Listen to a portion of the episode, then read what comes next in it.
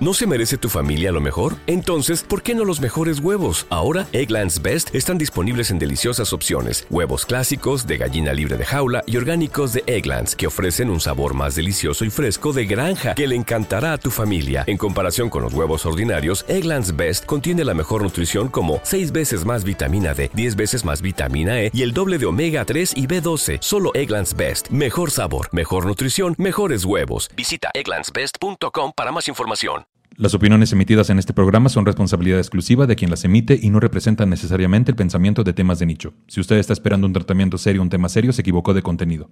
Ya se le dijo, ya se le avisó, ya se le hizo el comentario. Bienvenidos Ana Julia Yayé y Carlos Vallarta. ¿Cómo están? ¿Qué tranza?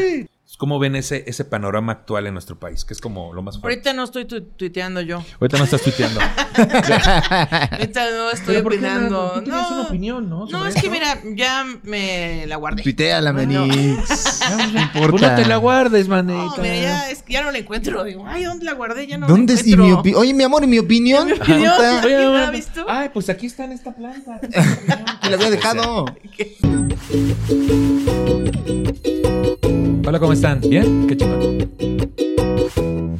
Hola, ¿cómo están? ¿Bien? Qué chingón. Soy Nicho Peñavera y les doy la bienvenida a Temas de Nicho, un podcast donde hablaremos de un tema serio de forma cómica para tratar de entenderlo mejor y dejar de considerarlo un tema de nicho. Chiquechi, bienvenidos Ana Julia Yayé y Carlos Vallarta. ¿Cómo están? ¿Qué tranza? ¿Cómo ¿Qué hay? estás, mijitos? mijites? Muy bien, este, pues eh, con el caos de la Ciudad de México, pero bien. Sí, porque y es raro que ella llegue tarde, Carlos. Quiero que sepas. Es la primera vez que me toca que llegue tarde. De hecho. Esta vez, esta vez sí tenía un pretexto Sí, verdadero. sí, pero por eso, Pedro y el Lobo, ¿no? Es un cuento que te voy a compartir, aquí lo tenemos. Hay veces que salimos para la gira de gente sensual que me mira. Eso, próximamente en su ciudad. Próximamente en su ciudad, búsquenlos. Y entonces, ahí estamos abajo. Y Ana Julia viene tarde, pero vive aquí la- en el edificio. tengo que bajar. O nomás de tiene que bajar un piso, tiene elevador, me lleva la chingada.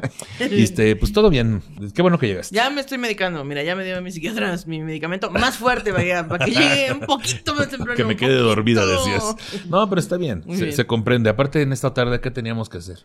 Nada. Cosas, mira yo. Cosas. Fuiste a una entrevista, ¿no? Me dices. Fui a una entrevista, una clase de moto, este, iba a ir al Pachuca, pero en realidad fuimos al Estado de México. Suena como un tiempo compartido, Manix, lo que Sí. dices. Es verdad que te llevan y vente, te enseñamos y al final les tienes que firmar aquí. ahí, vámonos. Fírmale. Te dejan caer todo. Todo. Todo, el paquete. Que tú también tenías un tiempo compartido, ¿no? Eh, no era un tiempo compartido, era como una cosa de puntos que podías usar en hoteles. Tiempo compartido. Muy Eh, bien. No, porque no lo compartía con nadie. Más que con otras personas que tenían puntos en esos hoteles. Ah, pues eh, sí, pero no conocía a nadie. tiempo compartido. ¿Tú cómo estás, Carlos? Yo muy bien, muchas gracias, Nicho, muy amable. Aquí. Qué bueno, Manix, echando la chelita tantito. Sí, Manix. A mí ni me gusta, pero nada más porque no dejarte Pero solo. qué delicia. No me gusta, pero qué delicia. No me gusta, pero qué delish. Qué decías chulada. tantito. Pues déjale, tomo un trago. Tantito. Para trabarme leyendo, que es lo que mejor sé hacer. Pues hablemos hoy justamente que la comedia se caracteriza por buscar una reflexión acerca de las debilidades humanas teniendo como herramienta principal la risa. Desde don Jesús Martínez Palillo, en las carpas, pasando por los monólogos de otro rollo y sin dejar de lado al pelón con sus tiempos de cólera, y obviamente el máster de Masters Polo Polo, el stand-up en México tiene ya algunos años brillando en la comedia del país.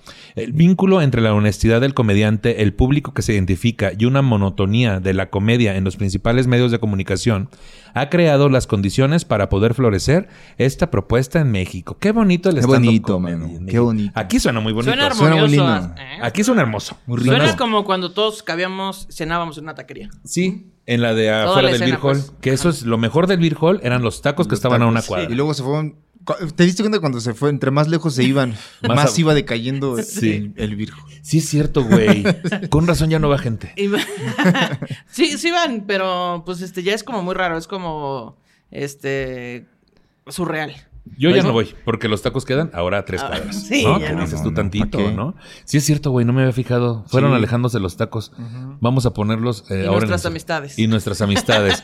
qué bonito suena el estando en México, qué hermoso, qué maravilloso. Todos somos amigos, hermanos.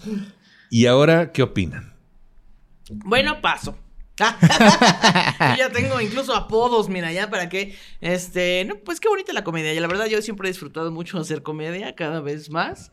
Eh, y pues nada, no me arrepiento de pertenecer a este colectivo, comunidad. Yo. Yo no me arrepiento, obviamente, güey. Me cambió la vida totalmente. Pero este, dije obviamente y totalmente, se fijaron, dos esdrújulas, denme un dulce. Y, pero al mismo tiempo, güey, pues sí te hastías tantito. O sea, sí te hastías tantito, sobre todo cuando te enteras de todas las cosas. Es que, es que mira, a mí me gusta mucho hacer comedia. Sí. Y ya. Ándale. Esto de gestionar el show, cobrar el audio, la gente a mi alrededor, el after, el chupe. No, yo no me quiero contar mis chistes. Nada más Pero hay llegar y que hacer todo lo demás. Sí, hay que hacer todo lo demás. Y lo mismo nos orilló a hacer contenidos como este. Gracias por verlo. Gracias por verlo. Sí que sí, porque ya saco dinero de aquí también para mi renta. Muy amable. ¿Tú cómo te sientes con el stand-up comedy en México actualmente? Tú que bendito, este, entre toda esta situación, güey, pues ya estás en un asunto como de que tú trabajas, andas por tu cuenta, güey, no te enteras mucho de ciertas cosas y lo cual es lo más saludable del universo. Sí. ¿Tú cómo te sientes? ¿Cómo ves ahorita la escena? A mí me gusta mucho pues, lo mismo, o sea, subirme y contar mis chistes. Este, no sé, como que sí siento que hubo un rato y, o sea, como que empezamos, ¿no? Y era, eh, creo que quiero hacer reír, ¿no? Y, y, pues sí, obviamente es el punto principal. Pero de repente como que eh, tenía como mucho este pedo en- me ha dado como tiempo de pensar y digo como que nos parábamos ahí nomás y era, quiero risas, ¿no? Así, lo, de donde sea, pero Ujú. que vengan las risas. Y después, conforme va pasando el tiempo, como que se meten otros asuntos, se meten otras cosas. Y para mí lo más chingón es nada más enfocarme como en eso, en escribir, en pensar, en ver comedia. Sí. es lo que más me gusta. Sí, porque no sé si tenga que ver, güey, pero a mí lo que me pasó, yo siempre he dicho y le digo a mis alumnos que quienes estamos buscando el escenario es porque nos hizo falta atención en algún momento de nuestra vida, ¿no? Y entonces pudiera parecer algo muy egoísta el treparte ahí a justo recibir la risa, que es una validación a tus puntos de vista. Y es una validación a que sí sirves para algo, ¿no? Porque la mayoría de nosotros pues sentimos que no servimos para otra cosa. Pero el punto es, venimos de carreras diferentes, de lugares diferentes, te subes desde un lugar un tanto egoísta, entre comillas, a recibir validación, pero a mí lo que me ha pasado es que en el proceso me he dado cuenta cuando recibo un comentario como, güey, yo también tengo ansiedad y gracias por este set donde hables de la ansiedad. Y entonces te empiezas a dar cuenta que esa gasolina que fue tal vez egoísta sobre la validación lleva a un vehículo que realmente cumple un propósito mucho mayor, que es catarsis para ti, para otras personas, es un servicio realmente. Porque mucha de la gente que nos va a ver también va para sentirse una persona pues mejor, más inteligente, más feliz, güey, ¿no? Simón. Entonces, hay diferentes como. Yo me acuerdo cuando apenas empezábamos, como que el principal problema que teníamos era los que decían, no, es que el foro Shakespeare dice que no, no hay que hacer reírnos a huevo, que el, que, el, que el discurso es lo más importante. Y todos nos uníamos y decíamos que no mames, ¿no? Éramos los mismos, en el mismo lugar, y parecía que teníamos la misma edad, el mismo nivel socioeconómico, la misma ideología. Tenemos el mismo contexto. Y empezaron a pasar cosas que pues hicieron que tomaras partido. Algunos no tomamos partido, nada más estuvimos ahí como observadores o acompañando a quienes tuvieron que tomar partido. ¿Qué? Pero empieza este pedo de empezar a perder amistades, güey, relación, dejar de ir a los after, dejar de pasarla bien en los open y empezar cada quien con su carrera y enfocarse en lo suyo, que es el propósito final. Pero eso hizo, hizo que se hiciera un poco más solitario este pedo, ¿no? ¿O Sí, cómo sí, lo ves? Siento que fue como, si era antes, nos veíamos mucho, ¿no? Muy seguido más, todos, sí. güey. Era como cada, cada semana, pues cada, hasta tres, Varias cuatro días, güey. semana, sí. Y era, era muy chingón, la neta. Te ponía Sí. muy cotorro lo que conllevaba después, ¿no? De, de, la, de estar haciendo el show. Yo creo que tuvo que ver también la pandemia, güey. Como que el no poderte subir tanto tiempo, güey. No mames, yo me- cuando empezó fueron como siete meses. Yo me acuerdo y decía, ya, güey, que, que se pueda, favor. por favor. Hay que hacerlo ilegal, no importa, pero hay que hacerlo. Y así fue de cierta manera un poquito. Sí, Empezaron a hacer unas sí. cosillas, ajá, güey. ya- Yo me acuerdo que este Horacio logró que el cine Tonalá les abriera una fecha Ah, y pues le hagan como 100, ¿no? Al Tonalá. Ajá. Y creo que le dejaron meter 15 personas, güey. No más. Y entraron como 10 nomás, güey. Pero yo, yo ni estaba en el line-up y me enteré y le dije, güey, déjame subirme, no seas cabrón. Llevo Ujú. como 7 meses, 6, güey, no seas ojete. Y me sub- nos subimos y volvieron otra vez las restricciones y se valió verga. Y no- Me da risa que no pudieron anunciar el sold out. Ay, qué culero, güey. Yo tuve un soldado en la caja popular de 40 personas. Ah, eso. De eso, mamona. Nunca he tenido soldado en la caja popular, ¿No? güey. O sea, sí he metido, lo más que he metido son 112 personas Eh. cuando no había pandemia. Y una vez tuvimos una fecha que me dice Bubu, este, en ese momento, se va a llenar, güey, ¿no? Tiene un añito y más. Se va a llenar, güey, vas a ver, se va a llenar. Y sí, salió a la venta, güey, y pude experimentar esto que seguro ya experimentaste muchas veces y de este lado también. Que en dos horas se acabaron los boletos porque sí. eran 45. Y entonces sacamos la segunda función claro. que obviamente no se vendió, güey. Sí, sí, sí. Pero tuve mi sold out. Eso, Próximo 23 papito. de septiembre, la Caja Popular. Puro anuncio yo, ya. Soy una prostituta de los anuncios Ahorita que estamos hablando de- del sold out, o sea, digo, claro, por supuesto que se llenen los shows y miles y miles de personas, pero una vez vi un tweet de la Bea que le estaban tirando hate y la Bea contestó, güey, aunque vayan cuatro personas, yo voy a dar el show, porque esas personas quieren ver mi show. De Y listo, a mí me gusta dar el show y ellas quieren recibirlo, venga, lo voy a dar para las personas que sean y esté bien chingón. Y decías, cuando te subes al escenario lo haces como desde un pedo como pues ególatra de recibir validación, pero pues siento que todo lo que hacemos en la vida, ¿sabes? O Claro. sea, también los contadores quieren ser los mejores contadores y los mejores abogados, incluso la gente que trabaja en fundaciones para ayudar a los más desprotegidos, pues también en el fondo dicen, "A huevo". Sí, claro. Pero, pero el ego del artista es otra cosa, güey. Sí, bueno, sí. Y, si- y si no, ¿por qué tenemos tantos pedos, güey? ¿No? El ego del artista es una cosa que dices Simón. tú, oye, manito, este, bájale tantito. Tantito. O sea, a ustedes les ha tocado. Empezamos casi al mismo tiempo, se podría decir. Sí. Incluso estuvimos en un colectivo que duró como cinco minutos, que se llamaba Comedy Pop. Comedy ¿no? Pop, Que Simón. ahí estábamos nosotros tres, estaba Villita, Luiki Wiki, Mau Nieto, Daniel, Daniel Sosa. Simón. ¿Quién más estaba ahí, güey? Éramos- Lalo Villar. Lalo Este, Villar. Y teníamos hasta los muñequitos que se Las- armaban, los ¿no? pósters, ¿no? Era con nuestras cabezotas. Con nuestras Y cabezotas. nuestra madrina fue Patti Baselis. Patti Vaselis fue nuestra madrina, casualmente. Cuando todos éramos amigos y nos amábamos y bien padre. Entonces, güey, pero no me van a decir que no han visto ir y venir el crecimiento de los egos de muchos compañeros y compañeras. Sí. O sea, hemos visto cómo hay gente que se le bota la caca y, y bueno, se me refiero al ego, porque Ah. eso también lo he visto yo, pero Ah. esos son otros asuntos. O sea, se le sube y luego se estabilizan y luego baja y luego Claro. esta, esta pinche competencia de por qué él sí, yo no, y, y empieza una frustración. Y ¿cómo lo han vivido ustedes en este proceso de crecimiento de cada uno a su estilo? Ay, no sé, güey. O sea, es que. mm, Pues yo creo que el proceso de cada quien es diferente y creo que la mayoría hemos pasado por todas esas fases que dices, ¿no? Como que de repente dices, "A huevo, soy una chingona, la pinche mejor comediante de México. Y luego dices, no, pinche Ana Julia, no eres nadie, nadie te conoce, vales pa' pura madre, no eres capaz de escribir otra rutina, güey, llevas ocho años con la misma. eh, y así, como un ir y venir de pensamientos Sí, sí, que sí. autosaboteándote y escribes algo nuevo y dices, no, güey, esto no da risa. Y si ya no vas a dar tanta risa como antes, y, y así. Entonces, pues creo que todos hemos pasado por ahí. Eh, siento que lo que yo trato de hacer, que no siempre me sale, es pues mantenerlo en mi mente. Ah, yo pensé y que nada más escribir en andar Twitter, te ahí- decía. Sí, no, eso no me salió también, fíjate. No, ya ando replanteando esos asuntos. Este, pero eh, justo eso, que nada más se quede en tu mente y no andar de farol por ahí, porque luego pues, se te va a regresar la caca en la cara. Se te regresa la caca, güey. ¿Qué pedo? ¿Tú Sí. cómo lo has vivido? Yo me acuerdo mucho, Carlos. Este. Sí. Por ejemplo, cuando grabamos por primera vez este Estamparados, que nos tocó juntos, Nos tocó éramos juntos, güey. Alex Fernández, Kikis, Sí. Talavera, tú y yo. Yo estuve Sí, en esa grabación, güey. pero no en ese capítulo. No en ese capítulo, justamente. Pero estabas el mismo día de Sí. llamado. El mismo día estábamos ahí todos. Y yo me acuerdo de Carlitos que en aquel entonces, pues igual y lo sigue haciendo, ¿no? Quién sabe. Pero este, este, este Carlos que todos acá, ¿y cómo vas? Y ay, qué nervios. Y volteamos y Carlos en el piso atrás del escenario tratando de dormirse, ¿no?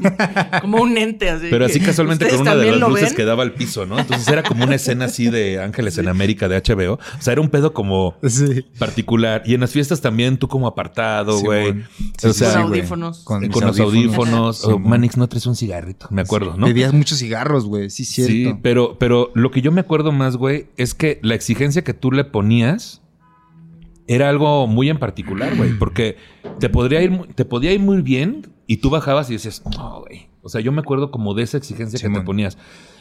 ¿Fue cambiando con el tiempo o, o cómo te sientes ahorita con esa situación? Como, como que fue, fue distinto, güey, porque me tocó hacer, o sea, empezar con rutinas pequeñas, ¿no? Con 15, o sea, lo máximo, ¿no? Que hacías, te daban chance de hacer, yo creo eran 15. 15. Ujú. Luego de repente conforme ibas eh, viendo, lo- yo creo que los mismos lugares y quienes armaban los lineups iban viendo más o menos la habilidad que tenías y te iban dando más tiempo, ¿no? Entonces ya llegas a headliner y la verga y después de eso cuando me empecé empecé a hacer los shows ya completos eh, fue como enfocarme y darme cuenta que los pedacitos que había escrito tenía que armarlos como en uno show completo Grande, ¿no? Y era como ver cómo funcionan, en qué orden funcionan, si este le quito, le pongo, a lo mejor este remate de este chiste funciona mejor si le pongo en el remate acá y el callback. Esas madres me, me- me ayudaron mucho como a, a desarrollar la forma de pensar en comedia en una hora, güey. Y eso fue en 2016, me acuerdo. Sí. Y empecé a hacer las giras de una hora y después de eso eh, empecé, escribí el segundo y sí tuve como un pedo así de, no, ya valió verga, o sea, ya se fue a la verga el primer show, ya no voy a poder hacer uno nuevo, güey. Ujú. Y fue como torturarme como seis meses y tener como dos, tres, cuatro ideas y medio soltarlas y que no estuvieran chidos. Me acuerdo que la primera vez que iba a probar el segundo show que había escrito de una hora, tenía que probar como 25 minutos, creo, güey. Ujú. Y tenía nomás ideas. Y me subí y salió de la verga. De la verga. Y al día siguiente tenía ya la show de prueba completo. Y Y dije, no tenía la grabación del especial así.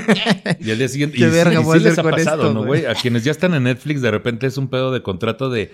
Pues para tal fecha ya te necesitas el otro, ¿no? Sí. Que ese era el pinche sueño, es el sueño de la mayoría, Sí, ¿no? Hasta la fecha. Pero, pero este pedo de ahora, bajo presión, un proceso creativo, con todos los demonios que uno tiene como creativo y como persona que No, siente que no, Sí, que no va a generar otra cosa igual, güey. Este, a mí me pasó que el primer show lo cerraba con un chiste que era larguísimo sobre un taxista. Y después, cuando estaba escribiendo el segundo show, güey, este, yo dije, ¿con qué voy a cerrar? Estaba muy cagado. Me acuerdo que era que decías que cuando empezaba a llover que se apendejaba la banda. Se ¿no? apendejaba la banda, güey, sí. Y que el taxista te hace plática que, Sí. señora, si tiene un taxista en su casa, hágale Ah, plática en su casa. Pero luego empezaba con esta habilidad que yo no sabía que tenía de hablar muy rápido. Y empecé a meter, y se fue un chiste que le llaman bola de nieve o exacerbación, güey, que va uno tras otro, tras otro. Simón. Pero casualmente, yo no sé si por el miedo a no, no, a- no volver a tener un chiste como ese, el segundo chiste con el que cerré mi show era igual y similar, güey, como el de Pedro Sola. Y ahorita el tercer show es el de los. Godines y es igual, es una taravilla. Entonces, sí es, sí es desarrollar un estilo, pero lo importante aquí es que la gente sepa que eso que ven ya como resultado final, detrás hay un proceso creativo, güey, en el que hay una inversión muy fuerte de emoción Sí, y de tolerancia a la frustración, güey. Y como personas rotas, pues también estarnos como inseguros y esto no va a funcionar y no mames. Y hay noches que una noche te puede ir increíble y al día siguiente no. Claro. O sea, Yo, yo tengo, este, o sea, duré muchísimo tiempo con una misma rutina, la de ponte un moño. ¿En serio? Bueno, muchísimo no te tiempo. creo. Pero esa rutina, como la fui puliendo tanto, pues había veces que era muy efectiva. Y Así cuando yo probaba un chiste nuevo, obviamente no tenía ese nivel. Y yo me sentía como que ya no daba risa. Pero después pensaba, no mames, Ana Julia, pues este chiste lo acabas de probar dos veces y este lo llevas probando ocho años. No Sí. te mames. Pero pues es imposible evitar que tu mente otra vez te hunda y te digan, ya no das risa. Es, es como ser realista con el proceso, cabrón. O sea, porque. Y, y al principio tenemos muchos temas de qué hablar, de a madre. Y luego se te acaban y es como, verga, güey, ¿ahora qué hago? Pero también es verdad que al subirte al escenario, pues genera ciertos químicos que lo vuelven adictivo también, Sí, independientemente de tu sí. necesidad de Sí, sí, sí. validación. Y eso hace como, como tal, como un adicto, güey, que ya quieres vender la tele de tu mamá, güey, y te empiezan a valer madre los temas y dices, pues voy a hablar de esto que me acaban de hacer la circuncisión con los dientes. No, o sea, ¿qué dices? No, o que me metieron a la cárcel, dice Paquito Maya, que nunca había hablado de eso, güey. Y ese tipo de dolores profundos y Sí. empiezas a escarbar más en la entraña, ¿no? Pero es un proceso bien que bonito. Sí. Es lindo. Es lindo. Pues Muy vamos a ver qué es tal A cual. ver. A ver qué me puso aquí eh, mi equipo de guionistas. Eso. Que es Charlie Ortega, ¿no? Dice acá. En México el stand-up tuvo su origen en Azcarpa. Su principal exponente, Jesús Martínez Palillo, su rutina estaba llena de crítica social que era disfrazada de comedia, misma que era censurada por parte del gobierno.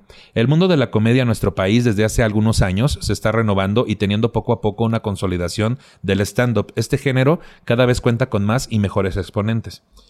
¿Quieren monólogo? Era la representativa frase con la que Adal Ramones comenzaba una de las secciones más divertidas del programa Autorrollo, que aunque propiamente no era una rutina de stand-up, sí ponía las bases de este estilo de comedia para algunos de los estandoperos actuales en México. Sí, porque nosotros decíamos cuando teníamos que explicar que era stand-up. Sí. ¿Ubican a Ah. Adal Ramones? Pues más o sí. menos. Monólogo. La misma monólogo. El Pelón en sus tiempos de cólera se estrenó el 20 de septiembre del 2008 y estuvo en cartelera durante más de 10 años agotando diferentes teatros en la Ciudad de México. Yo, yo ahí te conocí, güey. En un tallereo seguramente, En un tallereo después, ajá. Te Es vi ahí el, la primera vez. el Pelón Gomín nos tallereaba, güey. ¿A ti no te invitaron? Eh, sí me invitaron, pero yo vivía muy al sur de la ciudad y aparte me daba como pena. Mm. Porque yo no soy buena para hacer interacción social. Entonces Sí. era como, chale, voy Sí. a ir ahí a... Hé- Héctor Suárez Gómez, antes de sus funciones en el Teatro NH, nos juntaba a muchos comediantes. Iba el tío Robert, el Cojo, Kikis, Adriana Chávez. Eh, si no me equivoco, este Horacio, tú ibas también. Llegó el Talavera también. Llevó Talavera. Y yo fui Héctor de los García. últimos, Héctor García, güey. Yo fui de los últimos que, que fue Ah. y nos tallereaba y nos subíamos y decíamos nuestra rutina y todos opinaban. Órale. Bien, ahí sí éramos bien hermanos todos, güey. Qué bonito, ¿verdad, Yo fui güey? con él después a un taller que él me- obviamente me lo patrocinó, este, pero él ya cobraba por dar ese taller de- y fue sí. en el Polanco. A ese sí fui, Ah. pero a los tallereos, tallereos, esos no. También los daba en el Bataclan, en el Ya. Bataclan, el taller de Héctor Suárez Gómez, que le asistía a Villita, Villita Comedy. Ah, creo que fui a uno de esos, al, Sí, uno del que Bataclan. después lo daba Villita. No es cierto, pelón, pero es la verdad, tú lo sabes. Así. Bueno, Héctor Suárez Gómez no solo montó el primer show de este tipo en el país, sino que además instruyó en- con su taller a las primeras generaciones de estandoperos mexicanos. El stand-up comedy mexicano está en plena expansión. No es que los comediantes en nuestro país sean cosa nueva. Hay una tradición muy larga de humoristas nacionales, pero hay una serie de nuevos comediantes de pared que han tomado y creado nuevos espacios en el país para contar sus aventuras, desventuras y maneras de ver el mundo. Sí, no es algo nuevo. Y aquí es donde entra lo de la vieja escuela, güey. ¿No? Que pese al éxito y fuerza que ha tomado en los últimos años los comediantes de la vieja escuela, como Jorge Ortiz de Pinedo, apuntan a este género como algo vulgar y corriente en la mayoría de las veces por el uso de palabras altisonantes y lo polémico que puede ser el contenido de la rutina. Bueno, esto era antes. También Jo- Jorge Falcón. ¿Y Sí. por qué digo Jo- Jorge Falcón? O sea, era porque Jorge Ortiz de Pinedo hasta nos abrió ahí una temporada ahí en un, en un teatro allá al sur de la Ciudad de México. ¿Ah, sí? Por el, sí, Ay, a mí no me invitaron a ningún ¿No te lado. invitaron? Por Ay, eso. no. Y era una mezcla entre, ya sabes, el borrego Nava, Ajá. este, nosotros de ¿Ah, estando sí? pero sí. sí, Estuvo, bueno. No se llenó, pero estuvo bueno. Este, Era donde estaban los estandopados, ¿no? ¿O no? creo- no, no sé, los estando ¿Cómo se llamaba el teatro de los estandopados? Era ahí por Barranca del Muerto, ¿no? Por Mm, este... Es que este era un teatro de un hotel, el Royal. Ya. Ah, el Royal. ya. Sí, ese, era otro. Los Ok. estandopados, que fueron el primer colectivo, se podría decir, los estandopados. Que los, los estandopados, que eran Gon Curiel, Jurgen. Mau Jurgen Jalife y y Jurgen. Y estaba Tomás Strasberg y era el que daba la- las clases. Ah, Tomás, este, tú tomaste taller con Tomás Sí, es Strasberg. cierto. Tomás está. También Pati Vaselis, ¿no? También- ajá. Ahí está. Bueno, más allá de si es mejor una que otra, o sea, la vieja escuela o el stand-up, o si los comediantes de la vieja escuela son mejores que los actuales, hay quienes hacen hincapié en que son dos estilos diferentes que no deberían ponerse a competir. Y estoy de acuerdo, ¿no? Pero así como se mantiene fuerte el consumo de comedia en medios tradicionales, los contenidos de las plataformas digitales y de las redes sociales también tienen un papel importante en las preferencias de los mexicanos. De acuerdo con el Instituto Federal de Telecomunicaciones, 55% de los mexicanos usan el Internet como fuente de contenidos audiovisuales. Para Jojo Jorge Falcón, el género no tiene futuro, pues considera que es un género muy gringo. Ok. Está bien, señor Jojo Jorge. Saludos, Yo, no, saludos yo a- jamás le diría hasta la nada pelea a de Jojo. Jorge. Porque volvemos al punto, güey. ¿Cuántas veces no me hizo reír a mi hijo Jorge Falcón? Claro. ¿Cuántos programas no vi de nosotros los comediantes? Sí, sí, O sí. sea, obviamente, güey, la Chupito se me hace increíble. Este, a mí Anabel Ferreira yo soy el más fan, güey. Este, Don Héctor Suárez, Más Escalante, Teo toda una González. escuela, Mara Escalante, Teo González, güey. Este, A mí me mama Alejandro Suárez. Alejandro. Suárez. Me hace muy cagado, güey. Claro, muy sí. cagado, güey. Totalmente, güey. O sea, es con la gente que nosotros crecimos Simón. En- es- fue nuestro primer acercamiento a la comedia. Pues Entonces, sí. cuando empiezan estos conflictos de, ay, pues ahora vamos los estandoperos contra la vieja escuela, pues no mamemos, tenemos todavía mucho que aprenderles, porque en cuestión de negocio, Ujú. se Sí, la saben mucho más que nosotros, güey. Pero, No, y la tabla, o sea, tienen años de tabla. tabla, entonces, que hasta les ha pasado a comer en el metro. y- Sí, porque nosotros no- en un show privado nos hemos cagado en los pantalones. Claro. o sea, y ellos seguramente. Y con el tiempo te vas profesionalizando. Pero no es el común denominador del stand-up México. el Sí, común no. denominador ahorita es el exceso de oferta, por ejemplo. Y justo ir detrás de una fama o dinero que pues no sería como. Sí que padre, pero no sería, no debería ser el motor principal. El otro día estaba viendo un episodio de Beba con Eva que invitaron a la Kikis. Y la Kikis decía, pues es que antes el stand-up, este, pues no había pedo porque nadie ganaba dinero de esto. Entonces se hacía desde, desde el amor de decir, lo que yo quiero hacer es subirme a un escenario a decir mis cosas. Así es. Y nadie ganaba dinero, a nadie le iba mejor que... a- ¿Sabes? Nada más era pues, Sí. compartir un hobby. Y ahora sí es banda diciendo, yo me quiero meter a este negocio porque se ve que hay varo ahí. Hay bandas renunciando en cuanto terminan un taller de stand-up, güey. ¿Renunciando a qué? A su trabajo. Ah, pensé que O sea, yo, a la vida, te decía. A su Corto. alma. Y un poco sí. Sí. Yo, yo renuncié a la oficina donde trabajaba hasta que llevaba casi cinco años haciendo esto, Yo güey. casi. Cuatro o cinco años. Y fue después de ser un estudio de mercado. Ah, no sé. o sea, no fue una decisión a la ligera. Sí. Y obviamente yo la empecé a hacer como hobby. Sí, Tardé, claro, como dos años y medio en recibir como los primeros pagos reales. Porque si está este show donde te invitan, porque como eres nuevo vas a llevar un chingo de gente, ¿no? Apunten eso, muchachos, no se dejen engañar. A mí no, porque yo no tenía amigos, entonces Ah. no, no me No, me acuerdo que una vez, en esos Qué de Comedy triste. Pop, teníamos un grupo de WhatsApp. Y entonces Villita dijo, bueno, este, el show va a ser tal, así, tal día, y cada quien tiene que llevar a 10 personas. Y me acuerdo que Carlos puso, este, mm, Manix, yo, bueno, no puso Manix porque todavía no inventaba Todavía no Manix. Todavía no Manix. inventaba el Pero Manix. decía, este, pues al chile no voy a llevar a nadie. Si la gente quiere ir a ver mi comedia, que paguen. Y así. Digo, ya chile no tengo amigos, váyanse a la verga. Se acabó. Fíjate, ¿y cómo, qué y razón todos tenía? de que, ay, qué mamón. Nos- y mira, después hizo- dijimos, sí es cierto, Güey, nos hizo falta que hacerte incluso- más caso. güey. Incluso no tenía, o sea, si, si quisiera no podía porque no podía llevar a nadie, güey. O sea, no realmente, exacto. No Y ahorita ya. Entonces dijo, lo voy a decir. Lo bueno es que ahorita eres muy conocido por eso. Ay, sí. Claro. Súbenos el ventilador, ahí no se has llevado, güey. Es que yo ya siento que Esto estoy. está fuerte. Es que, es que se está Una poniendo. cerveza. se ¿Unas cervezas también? ¿Carlitos quiere una cerveza? Se puede. Ay, queremos una cerveza. Ana Julia, ¿quieres una Este, cerveza? No, ¿Más porque no es de las que yo ando anunciando, amigo. Ah, ya, de ver. Ah, ya tenemos exclusividades. Ah, ¿eh? perdónenme, yo. Ay, cabrón, por Dios. Yo no tengo ni un solo patrocinador, cabrón. ¿Tú crees que me va? Y aunque lo tuviésemos, y si fuese, ¿Qué tiene? ¿qué tuviese? No importase. Que tuviese. Güey, pero qué razón tenías, cabrón. ¿Qué razón tenías? Yo no me acuerdo de eso y no creo haber dicho acuerdo. mamón. Pero. Me acuerdo de, de varios, de tres momentos de Carlos Vallarta. Uno, ese, de al chile no voy a llevar a nadie porque paguen mi comedia. Dos, en una marisquería donde no había nadie.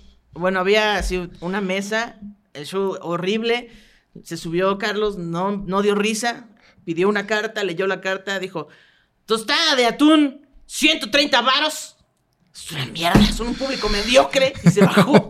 Así. ¿Eso te tuviste luego- decir, cabrón? Sí, fue, fue por la embajada rusa, ¿no? La- sí, sí, me acuerdo. Que ya no hay cerveza, mi querido Carlos, pero que una coquita, O sea, ¿qué todo te chido, todo bien. Agüita. ¿no? Agua. También tenemos un fuertish, ahí hay tequilita, hay este, un fuertish, hay, hay whisky, ¿eh? hay este, ¿qué más tenemos? Ahí, Será un whisky. A ver, un whisky. a ver si hay un whisky ahí, este Si no, mano. no, eh, agua. Ahí hay hielitos arriba. Perdónanos, Román, que te traemos en chinga, pero mira, la gente, tomen lugar, gente del público, jálense una silla. Es que está, este, este programa iba a ser de chisme y de anécdota, güey. O sea, no mamemos, güey.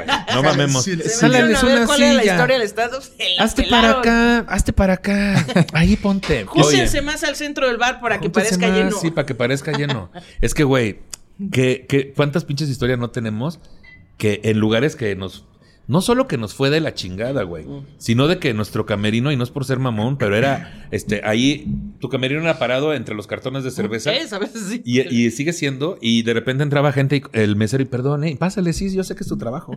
O en el baño del lugar, güey. Oye, el camerino, aquí junto al DJ.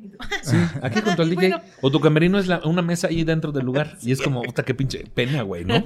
Pero bueno, vamos a hablar de profesionalizar el stand-up. tercer momento Carlos. Tercer momento, Ay, discúlpame. Ese día que grabaron están parados ustedes dos en el mismo Sí, capítulo. sí, sí. Este, llegaron a preguntarnos, ¿cómo te voy a poner en la pleca que salga tu nombre? Y entonces Carlos dijo, Carlos Vallarta. Y después le dijo, oye, pero Vallarta con B grande. No sé si ese día lo inventó o ya lo había hecho antes. ¿Cómo fue, Y güey? dije, este pinche viejo miado mamador resulta. Pinche viejo miado. No, Ay, me hizo falta vato hacerle socialista. caso. no pinche rojillo. Ay, sí. Ay, no. No, pues es que me acuerdo que, que la cagaban mucho en dobl- o sea, Yo hacía doblaje en ese entonces. Sí. Entonces tenías que firmar tu, una hoja para que te pagaran. Y cuando les decía mi nombre siempre lo ponían con B. Entonces dije, ay, güey, ya mejor me llamo así, güey. y ya así fue como se me fue quedando. Y dije, "Vaya, mira. la verga. Carlos Vallarta, que no es de Puerto Vallarta, No. casualmente, fíjate. Ahora hablemos de profesionalizar el stand-up comedy. Ay, cabrón, en México.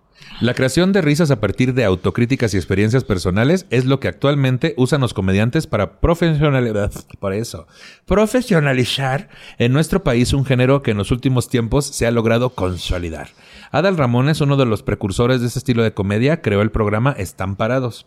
El comediante Decía que la idea de hacer el programa fue para que muchas personas tuvieran un escaparate y se dieran a conocer de manera más profesional. Los estandoperos se están multiplicando, tienen más foros donde actuar y fueron los protagonistas de un programa que a Comedy Central le ha funcionado bien, también que ha producido varias temporadas. Para Que Comedy ya Central, produzcan otros, ¿no? que ya produzcan otro tantito, ¿no? Pero ya no nos quieren, yo creo, ¿verdad, güey? Es que somos muy latosos, ¿no? no sé, quién sabe, pero ya no lo han hecho, güey. Ya no han hecho nada. El último fue como online. Tú estuviste en ese, ¿no? Sí, en el de las pantallas. Que se graba. ¿Qué tal la experiencia de grabar con público viéndote por una pantalla? Es que ya aceptamos lo que sea. No nos hemos subido escenarios en meses, por favor. El, el ir a dar show a autocinema. Híjole. Prefiero las pantallas que el autocinema. Mira, yo lo disfruté, el autocinema. Que sepa también la gente que en esta pandemia nos tuvimos que adecuar. Sí, ¿no? claro. Entonces, shows privados para empresas por medio de Zoom, güey, o de una aplicación de ese tipo, donde tú estás ahí en una pantalla y a veces, en el mejor de los casos, ves los videos de la gente que te está viendo. Pero si de por sí en un show privado para empresa están muy iluminados porque están en la mesa con su jefe y les da pena reírse, güey, ahora estar ahí con- con su cara así. Lo más que podías obtener es una sonrisa, cabrón. Entonces tenías que acordarte de cuál, cuál era mi timing cuando sí se reía la gente para afuera. Y ahí estás dando tu pinche show, güey, pero ya con el dinero en la bolsa. Eso sí, ya es diferente. eso sí. Y luego viene este, mo- 300 este mil modo pesotes, de... man. Sí, así, mano. Pues tú, cabrón. No, pero, no. pero uno... A mí ya me pagaron. A mí- a mí- ya me el, pagaron. el- el chuponcito, ¿no? Chuponcito. Pero con mis Sí, güey, sí, no mames, güey. O sea, pero, pero sí, tristemente no. 15 mil, 20 mil pesos, güey, ¿no? Que también no, No, es nada despreciable. Pero, pandemia, pero, gracias. pero chingado, eso lo vas a invertir en terapia después de dar un show con gente que no está riendo. Y es en el mejor de los casos, güey, porque a veces sí veías a la gente, pero a veces nada más tenías el chat y la gente reaccionando, jajaja. No, yo, O el monito con las lagrimitas. uno privado. No, no, no, horrible. el emoji de lagrimita. El- con, las lagrimitas. Pero se confundían y ponían el de llorando. Ay, era el otro Ay, era el otro, era el otro sticker. Una berenjena poniendo. Ay, la Ay, perdón. Porque es gay, ¿no? Ay, de buena berenjena. Porque esto lo pone contento, ¿no? Ay, sí te decía. Y, güey, ese tipo de shows privados o esta situación del autocinema. Ir a dar shows a autocinemas, que casualmente, Carlos, era un pedo de... Me tocó a mí un par de shows que era... Sí, en vez de risas, piten. Uy, sí, güey. O las luces, porque es que si pitan los vecinos Lo- se quejan. Después fue, en vez de, pit- de pitido, de claxon, en vez de pitos, ahí sí, luces, muevan sus luces. Pero a mí, cuando me tocó eso de que en vez de risas piten, güey, pues estás dando el show y están Bueno, ya, mejor ya no. Entonces, en tu cabeza, ¿qué significa? Es quítate a la verga, güey. Porque Sí, voy a pasar, te voy a atropellar. Entonces, para mí fue muy difícil hacer el switch. Y así tuvimos que hacer un chingo de cosas. Comedy Central nos pidió contenido para las plataformas, hacer nuestro storyboard, nuestro guion, nuestro sketch no completo. autograbarnos. Autograbarnos, autoeditarnos, automandarlo. Ay, sí. Y ahí están en Comedy Central, güey, estos videos de comediantes en casa. Y yo muté mi taller presencial a en línea, güey, y fue lo que me mantuvo toda la pandemia. Gracias a todos mis alumnos, alumnas, porque por eso estoy así de gordo, hijos. Muchas gracias. Pero tuvimos que adaptarnos, güey. ¿Cómo fue para ustedes la adaptación dentro de la pandemia? ¿Qué hicieron? ¿Qué dejaron de hacer? ¿Qué tuvieron que inventarse? Yo, yo me acuerdo que, mm, sí, la neta, no- yo no hice shows de Zoom. Me hice como bastante, me dio mucho miedo, la neta. ¿Y qué hice? Me o sea, como que tenía un, había filmado una peli. Y Ahí le decías. Entonces se, se solt- soltaron el varo así como de, se va a poner en pausa, pero pues ahí les va un varo, ¿no? Entonces ahí está chido. Y después de eso, este, firmé con los de Trident, que hicimos la, una publicidad Oh, de chicles. Ah, sí. Y ya con eso me ayudó. Y luego ya los autocinemas fueron los que la neta sí me, con eso dije ya, con esto Sí. me recupero chingón. Y también te ayudó el autocinema, pues, a sacar esta Simón, güey. ansiedad de subirte, ¿no? La neta, ese, el tiempo no, de no subirme me ayudó mucho como para, para pensar. Y estaba embarazada Carla de, de, Sí. de Dieguito. Entonces fue como de verga, ¿y qué voy a hacer? Y, y me dio mucho tiempo de escribir y de pensar cosas. Entonces sí siento que ese tiempo de no subirme me, me redefinió mucho de qué quería hacer de comedia. Entonces me, me- no hacerla me sirvió ahora para hacer algo distinto de lo que antes. No mames, güey, él se aprovechó el tiempo, güey. Sí, porque yo todo el tiempo me la pasé pensando, este es justo el momento que necesitaba para escribir otro show. y, y luego se acabó la pandemia y yo, ah, caray. Ay, se me acabó ese tiempo. Ay, pues caray.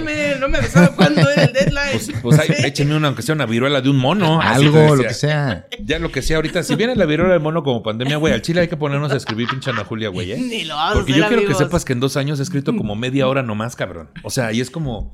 Yo, yo escribí dos chistes, pero lo que hice fue alargarlos. Ya me siento Entonces ya mejor. cada uno dura uno 20 y otro 30 minutos. Dije, Ahí yo está. ya acabé, mira. A huevo. Ahí está. Ahí está la tarea. Sí, ya está la Porque tarea toda esa gente mamadora de que voy a hacer ejercicio y que voy a leer 20 libros, no, a mí no me Voy vengas a con aprender esas otro cosas. idioma. No, no, no, no, no, no, no, no. ¿Y tú cómo lo viviste, güey? ¿Con qué, ¿En qué te ocupaste? Eh, yo no, solamente hice un show privado, pero también la experiencia fue, ¿Fue por Zoom? fue por Zoom. Y dije, no, no, no, aunque necesite dinero, no lo voy a hacer. No, no. Al chile no quiero. Es que de repente estás, o sea, sí, justo ves la pantalla, pero después te das cuenta que estás ahí tú hablando sola en tu sala y dices, Ya "Mierda, valió güey, pilín, ¿qué güey". estoy haciendo aquí?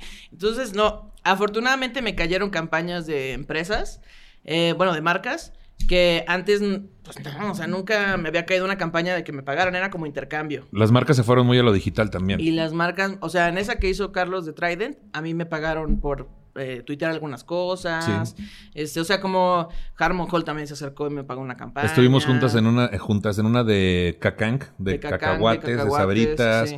Yo me aventé también una de carta blanca, güey. Justo en febrero grabé. En, en febrero grabé, grabé, luego viene la pandemia en marzo y en abril me pagaron la campaña, güey. Carta blanca con Miguel Burra, güey. Ajá. Que, que ahí llegamos a la fila y era una campaña de Jumex, ¿no? Entonces, este, ahí estamos en, en afuera de la fila, ¿no? Con todo, puro musculoso, pura bonita, puro acá, ¿no? Y, y Burra y yo, Burra y yo, Miguel Burra, ¿no? Mando un bechotote, hijo. Hasta la cantina, ¿dónde estés, hija? Y entonces estábamos ahí formados y como pinche sketch, güey, de arriba, así como, como la ventana donde salía el, el chaparrito que te abría para entrar al, mago- al, al reino de Oz, así que se asoma Sí. un duende, se asoma el director de casting, güey. Dice, ¿quién viene al casting de Jumex? ¿Ustedes? No sé. Ah, no, ustedes no, no quedan. Ustedes no, no. No. Hizo filtro de una vez. No, no. Y entonces burra y yo, no, pues ni pedo. Pero tengo uno de carta blanca. Y yo, Ah, bueno, eso sí, ¿cómo no? ¿Quién crees que se quedó los papeles principales, Eso. Burra y yo? Y cuando estábamos en el casting también pasaron a los guapillos mamados. Yeah. Y le dije, Burra, no mames, güey, están bien mamados, güey. Y me dice, que se preocupen ellos, Nicho, nosotros somos chistosos. ¡Ah, huevo! Vamos, cabrón, pues eso. ¿Sabes- ¿Sabes qué tal me sacó de la pobreza en la, en la pandemia? Yo ya hacía el podcast con Pati Basilis de Shishis para la banda. Sí. El podcast despuntó más porque pues la gente ahora ya estaba encerrada viendo contenido. Y Sí. nosotras estábamos haciendo contenido desde antes. Sí. Entonces, eh, pues de lo de YouTube. Y aparte, eh, empezamos a hacer streaming. Entonces, hacíamos un show de streaming, cobrábamos el boleto virtual y pues eso fue evolucionando desde un podcast con secciones diferentes hasta lo que al final fue Sincroniza la Trompa, que era tal cual lip sync de gente que bailaba, cantaba, tú estuviste ahí, un montón de gente participó, la neta fue un proyectazo y yo creo que eso es algo bien chingón que salió de la Estuvo bien chido los streaming también. Sí. O sea, estuvo el de Bailando por un Chesco, Sincroniza la Trompa. Todos tuvieron el extremas. suyo. También Lalo Elizarrarás tuvo el suyo. La Cotorriza tuvo varios súper exitosos, güey. Sí. Este, ¿quién más hizo su streaming? Creo que Iván Mendoza también. Iván Mendoza también. Este, todos se apoyaron mucho en el contenido del podcast y de Sí. la monetización en YouTube. Que, que pues también el NIP tarda cuatro meses en llegar. Oh, que la chingada. Pero vaya, hubo un avance. Sí. Y estuvo lo de Comedy Central, de grabarlos ahí con público viéndolos por una pantalla. Pero estuvo bien chido porque mucha gente que no conocía la comedia empezó a toparnos a nosotros y ahora el reto es enseñarles que nosotros en realidad hacemos stand-up. Sí. Que vayan a verlos en vivo, por favor. Sí, que, que es lo que le pasaba a otros de que, ay, es el de Vine. No, pero hago stand-up. Ay, es que es el de TikTok. Es la de Shish para la banda. Sí, bueno, pero hago stand-up. Sí, a mí, por ejemplo, güey, cuando empecé a hacer TikToks, que es otra cosa que empecé a hacer unos lip sync, una vez iba en Vallarta y me dijeron, tú eres el de TikTok. Y dije, puta, me sentí bien triste, güey. Yo siempre defendiendo, pero yo siempre por mi odio hacia quienes les iba muy bien por un golpe de suerte en Vine o en algún otro lugar, güey. Yo decía, no, yo soy un, pero tengo el orgullo de Soy yo sí hacer comedia 100%. Y veme, veme, aquí estoy haciendo aquí y haciendo mis TikToks. güey. Sí, amiguitos, vamos a ser ridículos, ¿no? Tantito. Para Comedy Central, los programas de stand-up se han convertido en las producciones más exitosas del canal.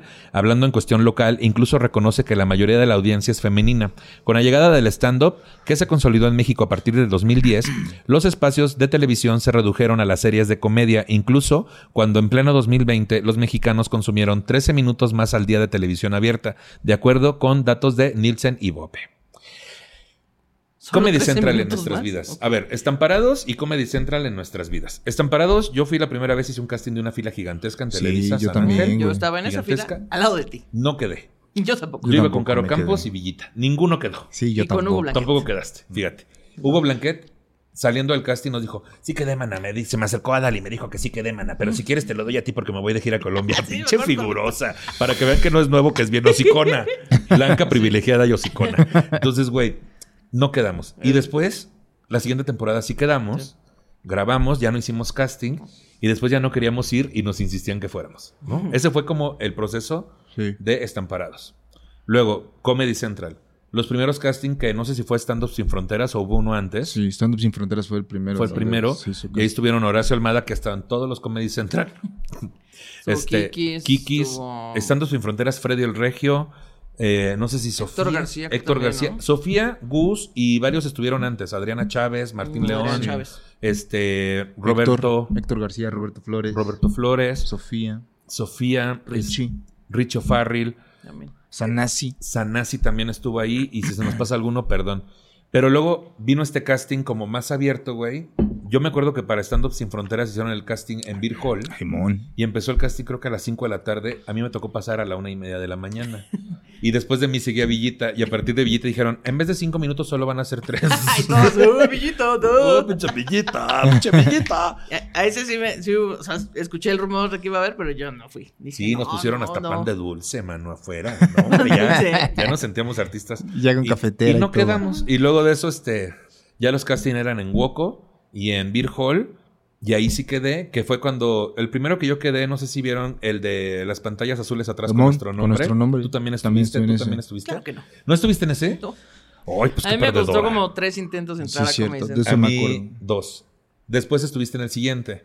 Creo que sí fue. Que fue ya el de la vecindad del chavo, que Sí. era todo rojo, La vecindad con, del con Chavo. una- Ah, con creo unas que sí. paredes de ladrillos y unas lucecitas Era como un callejón, ¿no? Como un callejón. nadie hace comedia en un callejón. ¿Por qué pones un callejón, güey? Era como esta obra de teatro musical de, de puros latinos bailando. Ándale, sí, sí. ya sabes cuál. Y que había lamparitas en el piso que varios rompieron. Sí, que se nos indicó que no pateáramos y varios rompieron. Varios rompieron. Se rompieron. Y también varios copiaron rutina de otros comediantes. Ahí, ahí se desató. empezó la. Ahí se desató el escándalo de que mm, en su caso, este primero señalaron a Horacio por una rutina de ¿cómo se llama? Carly. De- Ajá. ajá. Y luego Sí, Horacio señaló al que lo señaló a Salame porque se robó la rutina de no sé quién. Y luego Juan Martínez otra rutina de dos comediantes y dijimos, ¿se puede hacer eso? no. Solo tengo que encontrar un idioma que no sepan aquí. Bueno. Bueno, y, Vámonos. des- y después de ahí nos fuimos a grabar con el mismo escenario, pero ya en el Voilá de Polanco, si no me equivoco. donde Sí, lo Fat cambiaron. ¿verdad? Ahí al, al. Voilá. Ahí tampoco me quedé. ¿Tampoco te quedaste? No, Güey, yo la neta es que no debí haber quedado. O sea, ese- ese- esa tercera participación no me gustó. No.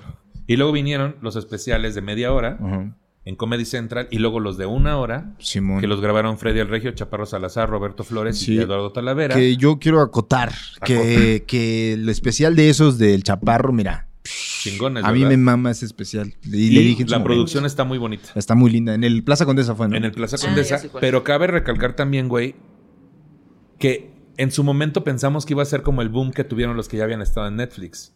Pero no fue equiparable, porque yo recuerdo que para ver esos especiales era o verlos en el canal Sí, cierto. o en una aplicación de Comedy Y Central de todas Play maneras tenías que pagar. y tenías que pagar la aplicación. Entonces la gente pues no se iba a meter solo a ver especiales de comedia, como en cierto. Netflix tienen un chingo de contenido. Y luego vinieron también especiales de Machos Mis Huevos, donde ya estuve yo, con Manuna, Raúl Como temáticos, ¿no? eh, ¿Mandé? Como temáticos. temáticos. Pablo Morán, Simón. Manuna, Ray Contreras y yo. Y también estaban Michelle Rodríguez, Marcela Lecuona, este, mm, eh, Alexis de Anda Sí. y Kikis. En grupos como de mujeres, de gays, est- estaba el Capi, Richie, este, Tampoco unos me quedé. raperos. Tampoco te quedaste. y luego vienen los especiales ya en Creo que Netflix. tengo un, un Comedy Central. En, en- en ese. ¿nomás Yo tienes me, un Comedy yo- yo me acuerdo de, o sea, de eso, güey. Sí, me acuerdo que era un. No sé, güey. También yo decía, güey, pero pues aquí hay un montón de banda que luego decía, ¿por qué no están? Mm. Y metían como banda que yo, o sea, no había visto también. eh, Claro. Pero yo no era ningún juez ni nada. Pero decía, güey, un putero de talento, güey. ¿Por qué, verga? No. Porque cuando vino después el de Comedy Central, que había unos bancos atrás, como cuando van a pintar los mesabancos en la primaria, Que ese ya fue en, el, en, en un foro, ¿no? ese yo no, yo no estuve, güey. Tú estuviste en ese. Sí, yo solo he grabado cuatro veces de Sí. 10 minutillos. Y ahí hubo mucha gente que yo ya no conocía, yo ya no participé. Luego vino el que era con las pantallitas. Sí. Pero al mismo tiempo corría por otro lado, por otro lado, esta fiebre por los especiales de Netflix, Sí, cierto. en los cuales estuviste tú, Que era como Manuna, la nueva meta, ¿no? la nueva meta, des- porque fuimos cambiando de meta. Primero Estamparados, Sí, luego güey. Comedy Central. Primero da risa. Y luego, primero da risa, que no todos la cumplieron. Y aún así estaban en esos lugares, ¿no? Es que seamos honestos, güey. Sí, sí, güey. de repente, ya Comedy Central fue un pedo de que, a ver, tráigame un camión lleno de vacas, ¿no? O sea, ya. Pues yo decía de broma que yo no me quedé porque yo no era ni suficientemente gorda, ni suficientemente lesbiana, ni suficientemente Y- prieta, ni nada. se empezó a hablar de los de las cuotas, las cuotas de género. Sí. Y entonces de repente ya tenemos a, a Vázquez que era, no, ya tenemos a alguien más con discapacidad. tenemos otros. No, ya tenemos mucho gay nicho. No, ya tenemos. Y es como, oye, me pendejo, ¿no ocupas gente que dé mucha risa en vez de, ¿no? de cotas. De jotas. Y entonces de cabello largo y moreno nada más estaba Carlos. Ahí está la gota. Ahí Sí, estaba. Ahí estaba la cuota. Entonces, empieza a pasar eso a la par. Los especiales de Netflix, güey. Sofía Niño de Rivera, Richo Farrell, Dani Sosa, Alan Saldaña, Carlos Vallarta, eh, Alexis de Anda. Eh, díganme quién más, díganme quién más. Ay, nos vamos a meter en problemas, no me acuerdo. Franco Escamilla, obviamente. Manuna. Manuna. Manuna. Este.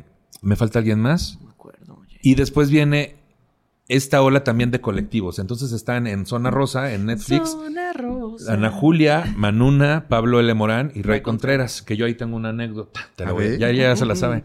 Llega la marcha del orgullo gay. Ajá. Yo llevaba tres años organizando que fuéramos los comediantes a hacer chistes en la marcha, ¿no? Así como a marchar, Claro. Cuando todavía se podía. Y entonces ese año casualmente no nos organizamos porque hubo un pedo y nada más fuimos Adriana Chávez, Martín León y yo, ¿no? Y en eso pasa el camión de Netflix. Y arriba Ana Julia, Manuna, Ray y Pablo. Y yo obviamente no estuve en ese especial. Y me resigné y dije, no soy el target. No tengo la edad. No. Claro. Pero yo sabiendo que yo era muy chistoso y dije, ¿por qué no estoy en ese pinche? ¡Ay, es que también no mames! Entonces pasan ellos en su camión y lo que me quedó fue, desde abajo, Ana Julia. Y nosotros. ¿Y qué crees? Que simbólicamente no me vieron, güey. Híjole. No me vieron. Entonces mi, alma se llenó como de tristeza, güey.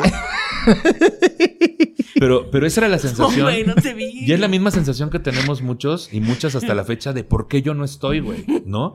¿Por qué yo no estoy? Y luego empieza a pasar. Lo que está sucediendo ahora, después de esos especiales. Ah, Raulito y, Coco Celis. Coco ah, Celis, es Carrusel de. Ternura. Lo- la vibra ahorita es. Claro. Ya se abrió el panorama. Ya hay especiales en, en Prime Video. Sí. Ya hay en HBO. Este. Y como que se diversificó un poquito. ¿Cuál creen que sea? Y también ahora la Decía, inde- el mejor especial de John Verga. Ya, güey, ya, no. Nicho, déjame meterse Y ahora un problemas. poco la independencia, similar a lo del contenido en podcast Ah, en ya. medios, la independencia de Richo Farrell grabar su propio especial, Simón.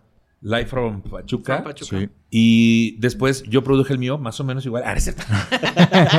este, Live from de, de Bataclan Condesa, y gente que está independiente produciendo sus propios especiales, Simón. El Chaparro, Gloria Rodríguez, este Freddy el Regio, Wiki Wiki, ¿Qué Escalante también tiene uno. Salame también tenía uno. ¿Quién? No, Escalante. Escalante también tiene uno.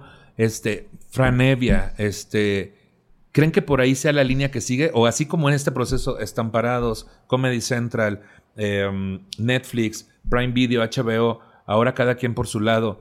¿Qué creen que siga o cuál creen que sea la, la mejor forma de seguirlo haciendo?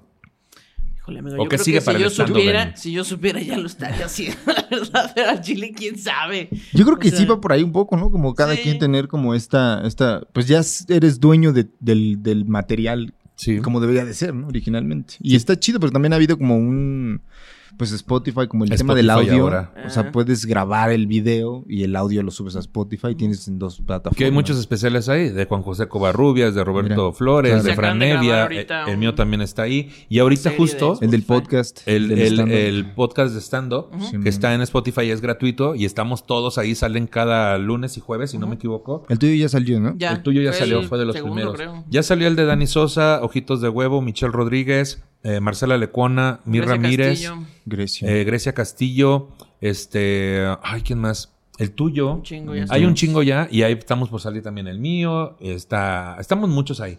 Entonces es un nuevo formato y me pareció muy atinado. Está el cojo, está- estamos varios. ¿Crees que sí, mejor cada quien por su lado, no? Creo que está chido, güey, también. Y aparte también hay como más, eh, o sea, el que el presen- presentar ya como tal lo que haces como stand-up, ¿sabes? Y está chido porque la banda ya ubica a la banda y nada más es cosa de entrar y ahí está el, el- el especial, lo ves, lo monetizas tú, Así lo es. subes a la plataforma que quieras, güey, cortas los clips que quieras, lo subes a Facebook, te sirve de publicidad, lo subes a Twitter, donde quieras.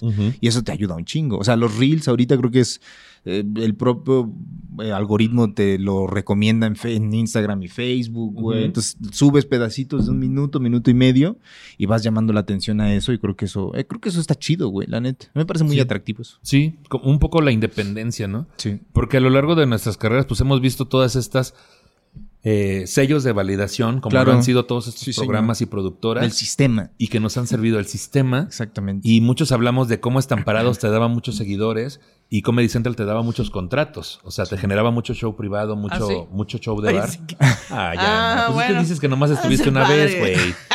Y luego. Aparte salía Comedy Central eh, o están parados. Yo no tenía cable, amigos. Yo no me vi nunca. Solo me vi cuando lo liberaron en Uy, YouTube. qué triste, tus papás te quieren llevar a París.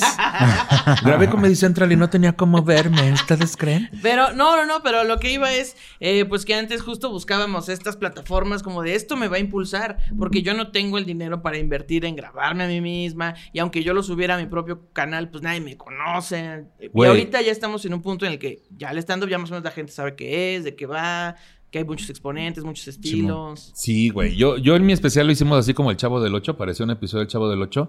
Y no me refiero a la escenografía, Sí, sino a, Román, ¿no? a cómo todos pusieron algo. No, ah, ¿Cómo? ¿Eh? pensé que Román había estado asistiendo a ese No, especial. Ah. porque, porque me ayudaron compas, güey. Sí. Productores, este, que no me acuerdo sus nombres. Este, pero, pero, güey, te vamos a, me cobraron siete mil pesos por todo mi especial, güey. Siete varos, güey, que me costaron a mí, obviamente, igual que este podcast. Este, pero me refiero a que yo dije algo en el especial y sigo pensando en lo mismo, güey. No te esperes a que alguien confíe en ti más de lo que tú mismo debes Pues de no, confiar. güey. También Pues si esta dejas carrera- eso a la otra persona, pues no, güey. Sí, se lo dejas a los demás y ahí es donde te empiezas a frustrar porque hay validaciones que no te llegan por bueno que seas. Claro. Tienes que generar tus propias oportunidades y a partir de eso y quienes empezaron a hacerlo, por eso ahorita creo que sí el camino es ese, que cada quien genere sus propias oportunidades. Y aparte está más chido porque, como dice Carlos, puedes monetizar tus cosas, pero también puedes pasarle el micrófono a quien tú quieras. También. O sea, si tú, si tú lo produces, si tú lo dominas, pues tú puedes subir y trepar a tu barco a quien tú quieras y pasarle la voz a quien sea y pasarle la estafeta. Y eso también está bien chido. Ya no es como de, ajá, es que en esta plataforma están cubriendo una cuota. No, ya eres Sí. tú decidiendo Eres lo que tú tú, quieras decidir. Y luego te enfrentas a tener que tomar decisiones de la verga y dices, ah, qué razón tenían. No es cierto. Justo hablando de generar sus propias oportunidades, muchachos. ¿Qué onda con el podcast? ¿Qué onda con esta nueva corriente de comedia en nuestro país que ha tomado una fortaleza que yo podría decir económica que incluso va más allá que la del stand-up? O sea, el ingreso de todas las personas que están posicionados en lugares muy altos, como La Cotorriza, este, como Franco Escamilla, que, que Franco tiene contenido para todos los días de la semana, güey, este, y muchos otros que empezaron a crecer, como los contenidos de Alex Quiroz, este, los de La Draga Maravilla, los de Chichis para la Banda, este, muchos contenidos, Alex Fernández, güey, eh, y ahora estos podcasts que son ya como de temas más específicos, como herejes, como el podcast de. Emiliano Gama, leyendas legendarias, que es el super ultra mega boom del país también, que eso les alimentó a hacer giras de stand-up comedy cuando la gente de repente no los ubicaba por stand-up, lo que decías, eh, y tantos otros contenidos que puedo pasarme todo el programa mencionándolos. ¿Qué opinan de la naturaleza del podcast en este contenido que es inmediato, muchas veces en vivo, con el gran riesgo de cagarle en algo de lo que dices, güey? Sí, güey. ¿Qué opinan sobre eso? Sobre el racismo, la transfobia, el todo lo que puede suceder, la discriminación dentro de un programa en vivo o que no no hay de cierta manera se siente como que no hubiera limitantes para los temas que se van a tratar y la forma de abordarlos. ¿Cómo ven ese, ese panorama actual en nuestro país? Que es como lo más fuerte. Ahorita no estoy tu- tuiteando yo. Ahorita no estás tuiteando. Ahorita no estoy Pero ¿por qué no? opinando. No, una opinión, ¿no? No, es que mira, ya me la guardé. Tuitea la Bueno. Manix. No importa. Pues no te la guardes, manita. No, mira, ya, es que ya no la encuentro. Digo, ay, ¿dónde la guardé? Ya no ¿Dónde la es y mi encuentro. opinión? Oye, mi amor, ¿y mi opinión? Mi opinión. ¿la mamá. visto? Ay, pues aquí está en esta planta. Que la había dejado. Que sí. Em, ¿Qué será? Yo- yo Pues si quieres, que- Carlos quiere sí, decir algo, Sí, mira. yo creo que está, está chido como el tema de, de exposición, de mm, que, que obviamente es necesario para, para la, la vivir, ¿no? O sea, el, el ingreso económico de, de tu comedia, de stand-up, tu opinión, tu, tu técnica. El, el- el tener como a la mano estas herramientas que, que, pues funcionaron mucho en, en la pandemia, era teníamos la atención completa de la banda en, en- en internet. Creo que funciona en ese aspecto y siento que puede, puede irse por un lado que va más allá de lo que es el stand-up y generar audiencia de personas que a lo mejor, como decías al principio, puede que vayan a ver a alguien que no sabe realmente qué es lo que va a ver o que diga, bueno, tú eres el, ¿no? De, de bien, tú eres el del podcast, tú eres el de esto. Y creo que en el, no sé, como en el, en el tema de tener la audiencia que, que, que quieres, se te puede ir un poco por debajo el tema de desarrollar la técnica del stand-up tal cual y mejorarla y cambiarla y an- analizarla y la verga. Y creo que en ese sentido se pierde el hecho de querer desarrollar una sensibilidad artística que se necesita para poder crecer en el, en el, en la- en el arte, güey, del stand-up.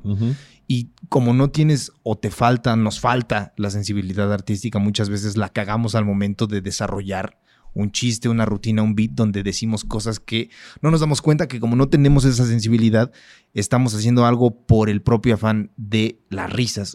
En Igual el- que en el stand-up al principio. Exacto, eso es lo que, lo que de- del el show que estoy escribiendo es como eso, hay una línea, güey, y esa pinche línea pues no la tracé ni yo, ni tú, ni él, ni nadie. O sea, todo el mundo, esa línea la trazó el sistema hace un chingo de tiempo, ¿no? Y ahí está la puta línea. Y tú como comediante te paras y llevas dos meses, tres, y te paras y dices, quiero chistes, quiero chistes. Y de este lado de la línea está la banda que no tiene nada y de este lado está la banda que ha tenido todo. Entonces te paras y cuentas chistes para en contra de esta banda y la banda de acá se ríe. Y cuentas chistes de acá y la banda de acá se ríe. Y no te das cuenta realmente de qué es lo que estás haciendo. Y yo creo, en mi opinión, es que no puedes tener tanto tiempo haciendo stand-up y no darte cuenta de esa pinche línea. Si Ah. no es necesario, obviamente, pero si tú mismo quieres considerar lo que haces como una forma de arte, yo creo que deberías de desarrollar y sensibilizarte en ese sentido. Tampoco estoy hablando de censurarte ni de decirla, pero hay una forma de hablar y una forma de decir y a fin de cuentas lo que estamos haciendo es comunicación, güey. Y se nos olvida, güey, muchas veces que estamos comunicando algo, ¿no?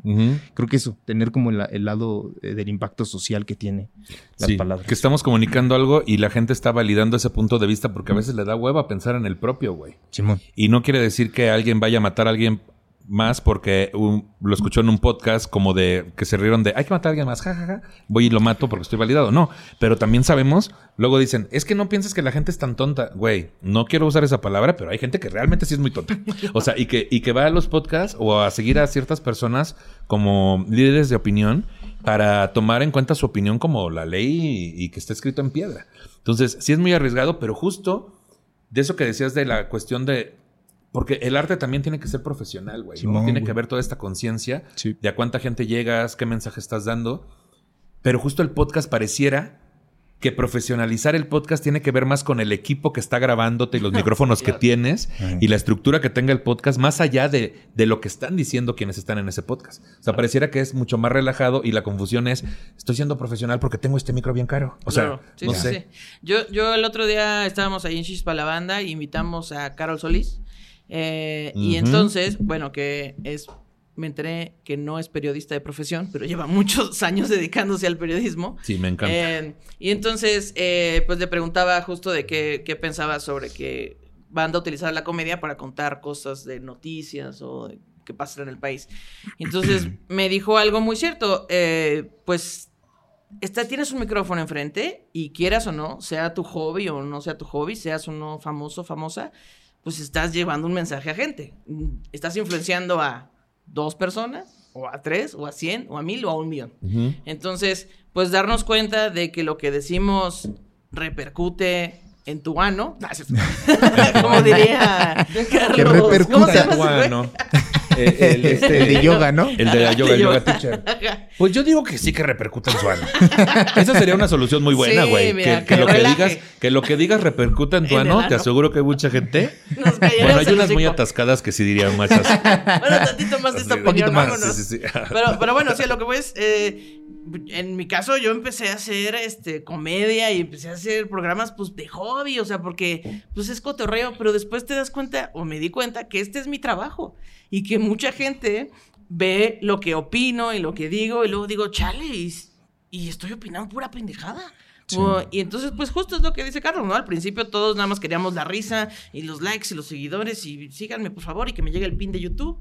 Pero después dices, bueno, ¿cómo voy a hacer esto como algo que me importa y me atraviesa?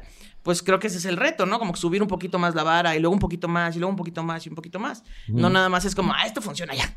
Aquí me voy a quedar, funciona, me voy a quedar con máquina de escribir para siempre.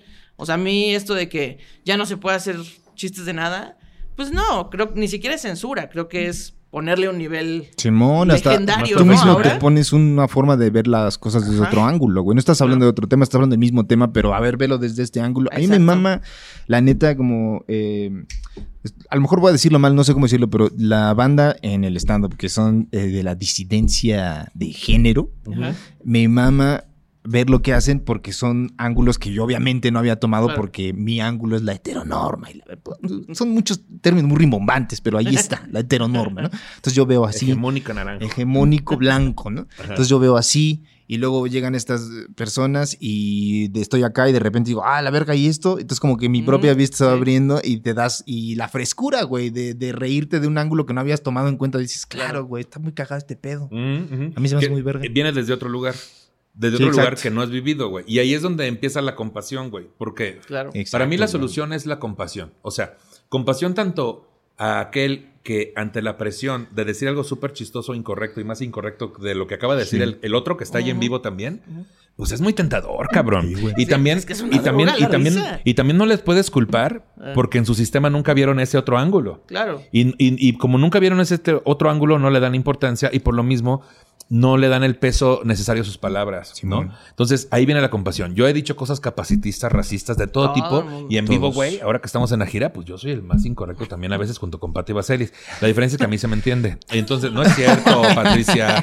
Bechototes, hija. Hasta el hospital donde te encuentres, hija. Entonces, sí, sí, somos incorrectos, sí, pero hay cosas que te duelen y te, te, uy, te pisan. Sí, sí. Y ahí es donde justo puede entrar la compasión de entender que, que el hecho de que otra persona no reconozca sus privilegios, tu labor no es hacerle cambiar, güey, pero sí hacerle saber que, que hay una molestia, que hay un conflicto, para que en algún momento considere que su palabra tiene importancia porque llega a muchas personas. Simón. Pero por otro lado, hay que tener compasión de, pues, güey, es muy tentador y todos los hemos hecho. Todos somos incorrectos. Pero está esta cuestión moral de señalar a todo mundo. Ahora, con este asunto de las disidencias, es súper importante que la gente reciba comedia de todo tipo Sí. y que no sea por cumplir una cuota. Y creo que nos estamos acercando de a madre a eso, Sí. porque cada vez hay comedia más disidente, güey. y Hay diferentes estilos y, y todo lo demás que nos forma, ¿no? Pero justamente lo que se necesita es profesionalizarse también en la cuestión de los podcasts. Y no me refiero al equipo y no me refiero ni siquiera al contenido, sino al mensaje que estamos entregando porque hay gente escuchándonos, güey. Sí. Y Aquí, hay- aunque sea entretenimiento, pues estás dejando ahí una- algo en la mente de la gente, pues. Para la eternidad. Para Sí, toda la para eternidad. Ahí va a Si algo estar. está en internet, ya no se va a ir nunca. Ahí Sépalo estar. bien. Entonces yo, dos cosas. La primera digo, un día me despierto y quiero tener compasión con todo el mundo y el día siguiente leo un tweet y digo que se maten entre todos, ¿no? y lo que más me ha resultado es que se maten entre todos. Sí. Bueno, para usted que está ahí en casita, no se nos olvidó que estaba aquí. Ya, no se nos olvidó. Pero justamente, ¿cómo empezar a hacer stand-up en México? ¿No? Taller de Nicho Peñavera, informes al 833-251-0806. Al maestro, ¿eh? Bueno, con esto es todo. Nos vemos en... Acabó el programa. Dice acá, tomar un curso con nicho sería por supuesto la primera opción y aunque es cierto que algunos de los comediantes iniciaron sin tomar un taller, es importante que alguien experimentado brinde los conocimientos y la experiencia. Te juro que eso dice este pinche de huevos. Oye, quiere un aumento ese Charlie Ortega, ¿eh? No, ya le pago 400 por guion. Y para obtener los conocimientos y experiencia, ¿no? Si dentro de las posibilidades, ya sean de tiempo o económicas, no permiten el gasto de un taller de comedia, es importante buscar información sobre las bases de la comedia para empezar a escribir los primeros minutos de rutina. Asiste a micrófonos abiertos. Estos son los lugares donde puedes probar qué tan efectivos son tus chistes. Una de las... Pero que no haya puros comediantes de público, porque, ay, somos el peor público del universo. Simón. Una de las tareas más difíciles de todo estando pero es la de conectar con el público. Por ello se debe cuidar el lenguaje, tanto hablado como corporal. Haz que tu energía se apodere del escenario y con ella conectes con la audiencia. Procura que, la- que tu plática sea interesante, fluida y entretenida. Suena bien fácil. Procura que tu plática Procura sea- coquetearme más y que tu plática sea entretenida. Nada mejor y más natural que una plática basada en experiencias. Es así como los mejores estandoperos se han hecho de un nombre en la industria de la comedia. Por ello, te recomendamos hacer reír a la audiencia, de preferencia. Te recomendamos. Venga, que es una sugerencia. Ahí como sugerencia. De preferencia, ¿no? Recomendamos hacer reír a la audiencia de forma muy honesta. Bien dicen que al final uno puede voltear al pasado y reírse de lo vivido. Quizás esa es una clave del éxito en una rutina de stand-up, pues mientras más trágica sea la experiencia viéndola desde otro punto, puede resultar sumamente entretenida. La ley de todo comediante es el saber que hacer reír es tarea fácil, No, el hacer reír es tarea fácil. Por ello, no busques aparentar algo que no eres, pues eso se refleja al instante. No es tarea fácil, le faltó aquí un no. Sí, o sea, esta banda que se quiere hacer los graciosos, o sea, no me refiero al estando, me refiero a en la peda. En o sea, la en peda. la fiesta, en una oficina. ¿En el podcast pedo? Ah, En el podcast peda. No, sí, pero banda que se quiere hacer la graciosa es como, no te sale, manito, mejor sé tú mismo, de verdad, te vamos a odiar menos. Sí, porque se ve fingido, güey, ¿no? Sí. Y otra cosa que dice, bueno, que tú decías que se suban a open mics que tengan público de verdad, pues súbanse a la tabla. O sea, no importa si son, de preferencia, claro que haya público real, pero si son solo comediantes, igual súbanse, porque experimentar, estar ahí arriba, valiendo madre, también, es una cosa sirve. que se tiene que atravesar y que también te sirve. Súbense a la tabla, pero no al ladrillo también, porque luego hay gente que Sí. lleva cinco minutos haciendo stand-up, güey, y ya se le acerca a los que llevan cinco minutos menos a decirles, no, yo siento que te falta este, toma el taller de Villita. Así no es cierto. Oh, Villita, de chototes, hijo, hasta la, hasta la cárcel donde estés por deudas, hijo. No es cierto. Pues sí, la ley de todo Y yo, comediante. like, no es cierto. Like, no es cierto. Dale like para que lo vea Franco like. Escamilla, Ay, porque luego no así le pasó a. Román. Oh, que la chingamos. La ley de todo comediante, aquí lo voy a decir correctamente. La ley de todo comediante es el saber que hacer reír no es tarea fácil. Por ello, no busques aparentar algo que no eres. Porque aparte te cansas de fingir. Claro, Es en pesado. algún momento vas a fallar. Sí, no hay suficiente cantidad de tips que puedan reemplazar la experiencia y eso es casi lo único que cuenta al momento de hacer stand-up. En una forma de arte, de prueba y error, y no, y no sabrás lo que funciona y lo que no hasta que estés en el escenario frente al público. Cuantas más posibilidades tengas de actuar, más serás capaz de aprender.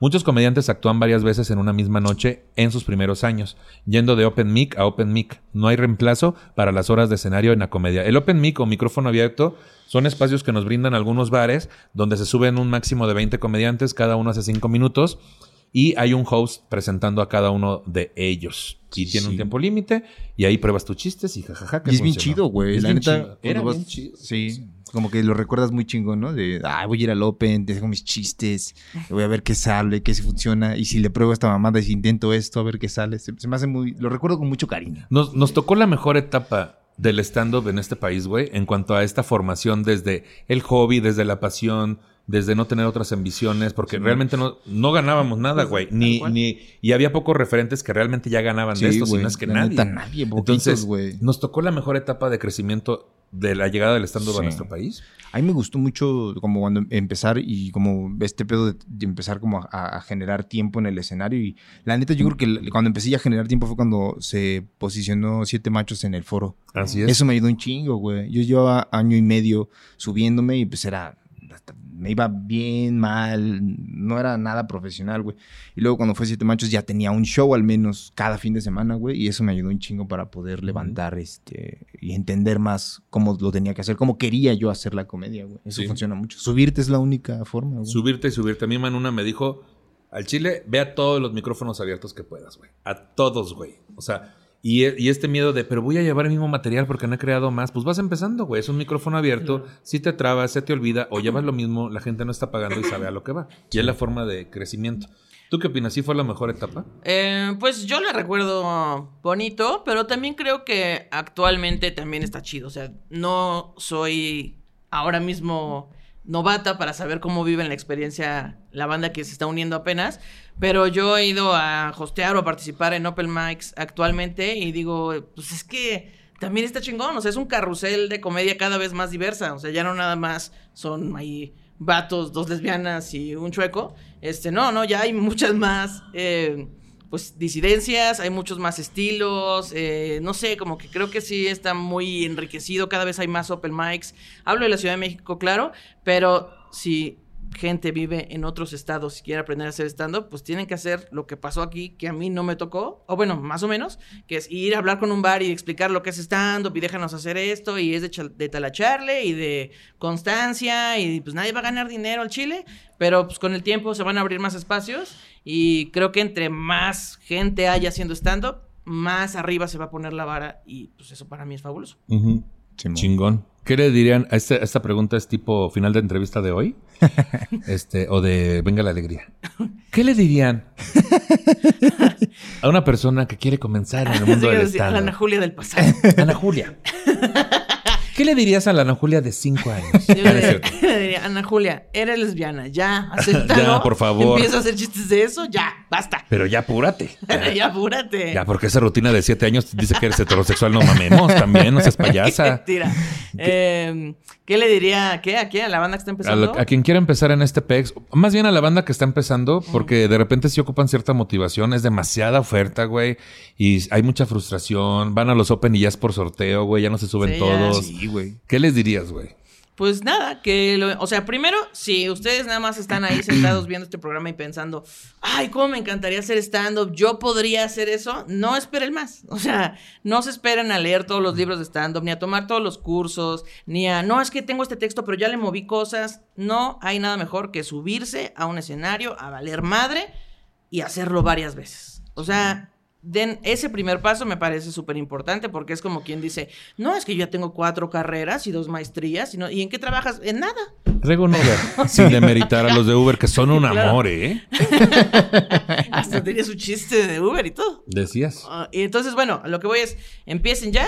Eh, sí, va a haber un montón de oferta, cada vez va a haber más, pero de eso se trata, o sea, de irle pues, metiendo y cambiando cosas para Sí, subir en, pues, en la pirámide. Pues. Cu- Cuando empezábamos nosotros siempre decíamos, este, es que cada vez hay más, güey. Pero por ahí varios también decían, pero se van a ir filtrando, cabrón. También. Y es verdad, hay mucha gente que empezó con nosotros y ya no existe, ¿no? Sí.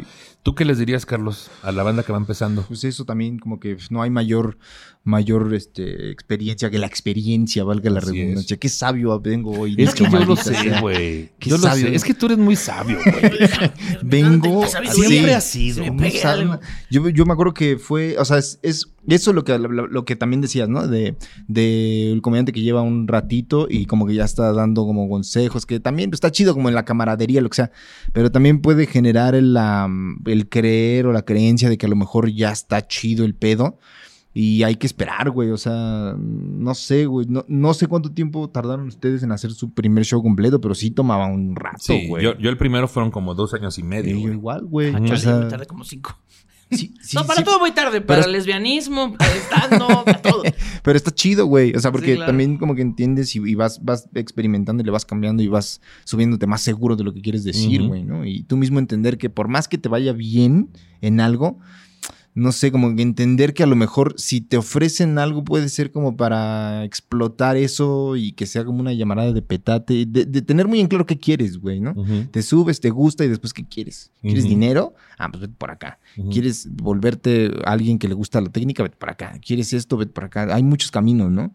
Y Sí. cada quien decida qué verga quiere. Sí, sí, si en el stand-up quieres dinero, véndeles marihuana en los bares de comedia. Uy, así te vas a hacer millonario, hombre, hijo. Mejor. Qué bárbaro. Y pues, Bueno, no, iba a aclarar nada más Sí. que también me parece muy importante decir que eh, yendo a los open mics y conociendo a los comediantes de todos los tipos y de todos los niveles, pues se van a enterar que las personas que ustedes admiran no son deidades, son personas y que también le talachan a sus chistes y que también a veces no dan risa y que, o sea, como que bajarle ese nivel de deidades a la gente que admiramos está bueno para decir, ah, entonces no nada más soy yo valiendo verga, o sea, todo el mundo está valiendo verga y todos lo estamos intentando, solo que ellos llegaron antes o tuvieron algo, algo que pasó. sí, y, y muy importante Ah. punto, güey, porque sí, el conocernos que somos simples mortales, también para entender que también de nosotros hay que cuidarse. O sea, Sí, claro. porque somos personas rotas, güey, que tenemos atención y que nunca la habíamos tenido. Ay, sí, ya sé. y, güey, ¿qué vas, ¿qué vas a hacer con eso? Claro. Utilizarlo. Y hay gente que de verdad no lo va a saber utilizar y va a abusar de eso. Y hay gente que... Sí, hay de todo, güey. A lo que yo voy es que las historias que suceden en un bar de comedia no son de extrañarse. De verdad no son de extrañarse. Somos personas bien diferentes. Algunos eh, en unos privilegios, otros no. Todos tenemos ciertos lugares de poder. Y mm, desde esos lugares de poder, pues podemos hacer y deshacer muchas cosas, güey. Tanto que alguien se baje y decirle no vales verga y esa persona no se vuelve a subir en Claro. su vida. Y otros asuntos peores todavía, ¿no? Hemos escuchado de todo tipo. Pues ahora sí, ¿cuáles serían sus conclusiones? De el tema del stand-up comedy en México. ¿Dónde se ve Carlos Vallarta en tres? Ah, no es cierto, güey. ¿Cuáles serían tus conclusiones, güey, de la escena, güey, de, de este desmadre que traemos? Yo digo que se concentren en que, o sea, súbete y ve cómo está el pedo y siente como la pinche energía de, no energía, o sea, sino como el ambiente que genera estar ahí arriba y dar tus chistes y tu opinión y este pedo y enamórate de eso si es lo que quieres, güey.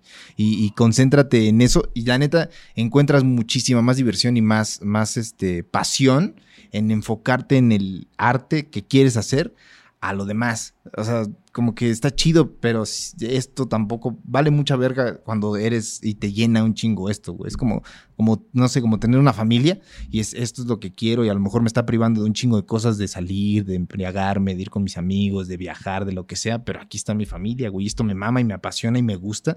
Y aunque me esté privando un chingo de cosas, aquí lo tengo y es lo que me va a gustar. Creo que eso, o sea, que encuentra lo que te apasione en el stand-up y dedícate a eso. güey.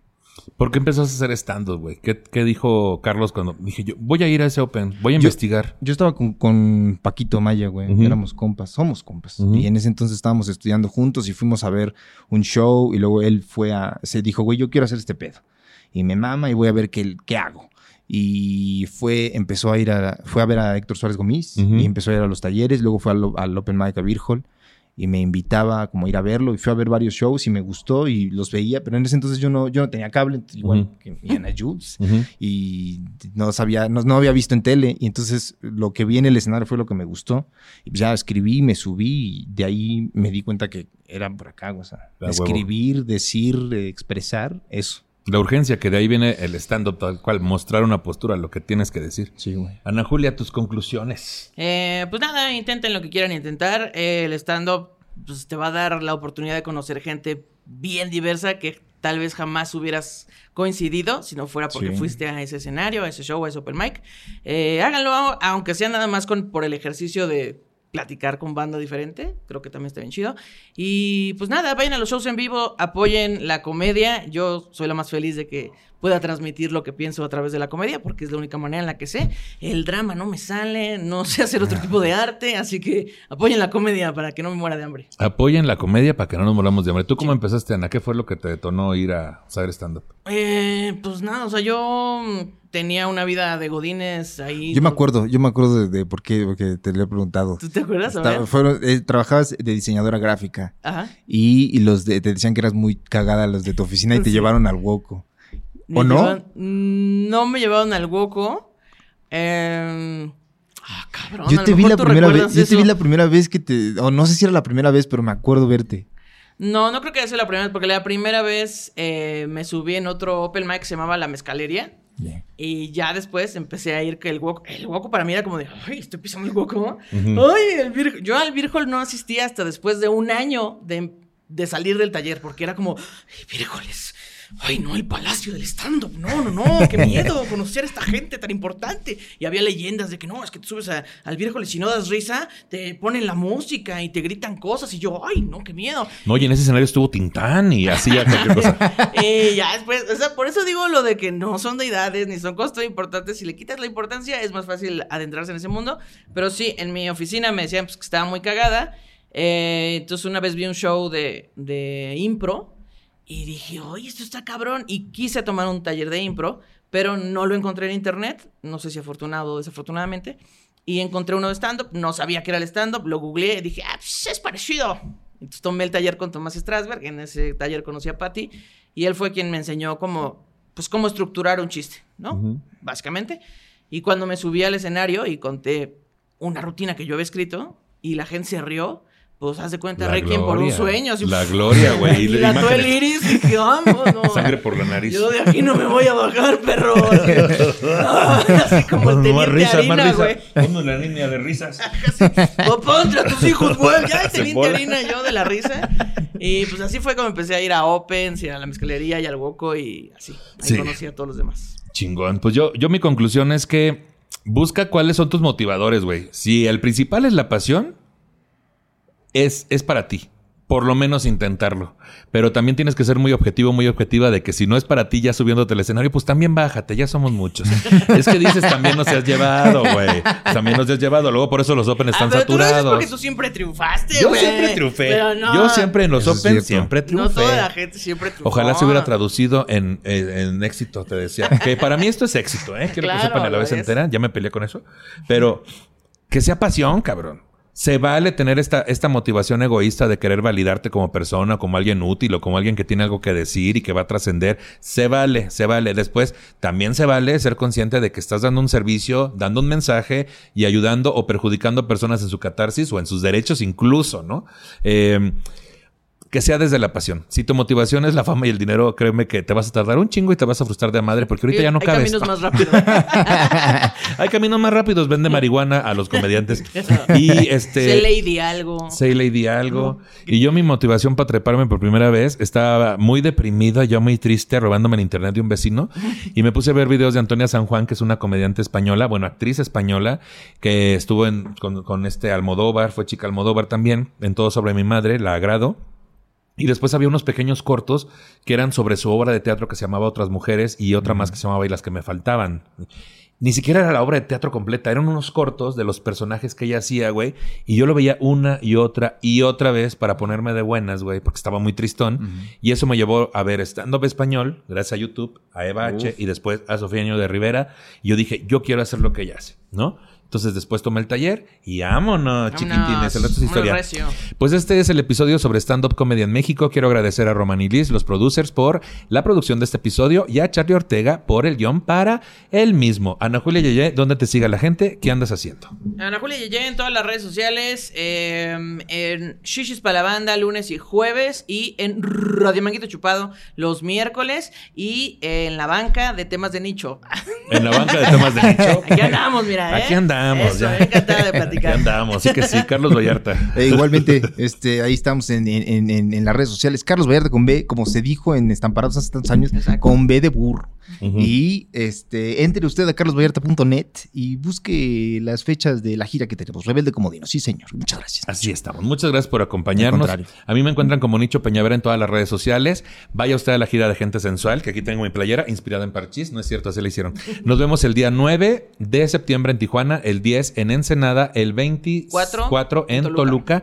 y a mí me ven el 23 de septiembre en este en la Caja Popular. Ahí- Llenen, por favor, sold out. ya hágame un soldador, así que ya cabe más gente. No sean payasos. Regale boletos, regale amor, regale risas. Así te decía. y por último, si usted se siente ofendido por el tratamiento que le hemos dado a este programa y tiene un montón de sugerencias sobre cómo hacer. Así no va, te lo voy a repetir otra vez. Era un chiste ver. para ver si estaban. Ay. Y por último, si usted tiene un montón de sugerencias sobre cómo. Por eso.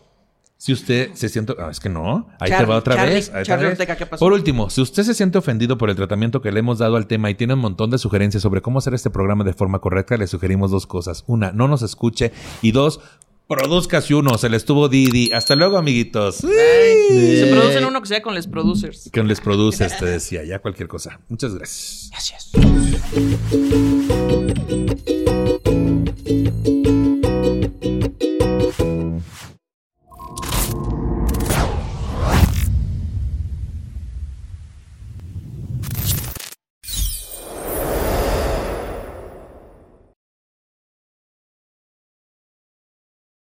¿No se merece tu familia lo mejor? Entonces, ¿por qué no los mejores huevos? Ahora, Egglands Best están disponibles en deliciosas opciones. Huevos clásicos, de gallina libre de jaula y orgánicos de Egglands, que ofrecen un sabor más delicioso y fresco de granja que le encantará a tu familia. En comparación con los huevos ordinarios, Egglands Best contiene la mejor nutrición como 6 veces más vitamina D, 10 veces más vitamina E y el doble de omega 3 y B12. Solo Egglands Best. Mejor sabor, mejor nutrición, mejores huevos. Visita egglandsbest.com para más información. The it's always the right time deal. Hey, want to go to Mickey D's for lunch? Ooh, let's go now. but it's not lunchtime yet. If we're going to McDonald's, it's always the right time. Yeah, it's hard to argue with that. There's a deal for every lunch hour at McDonald's. And there's a classic for every craving. Mix and match two for just $3.50, like a McChicken, a McDouble, or a hot and spicy McChicken. Price and participation may vary. Single item at regular price cannot be combined with any other offer.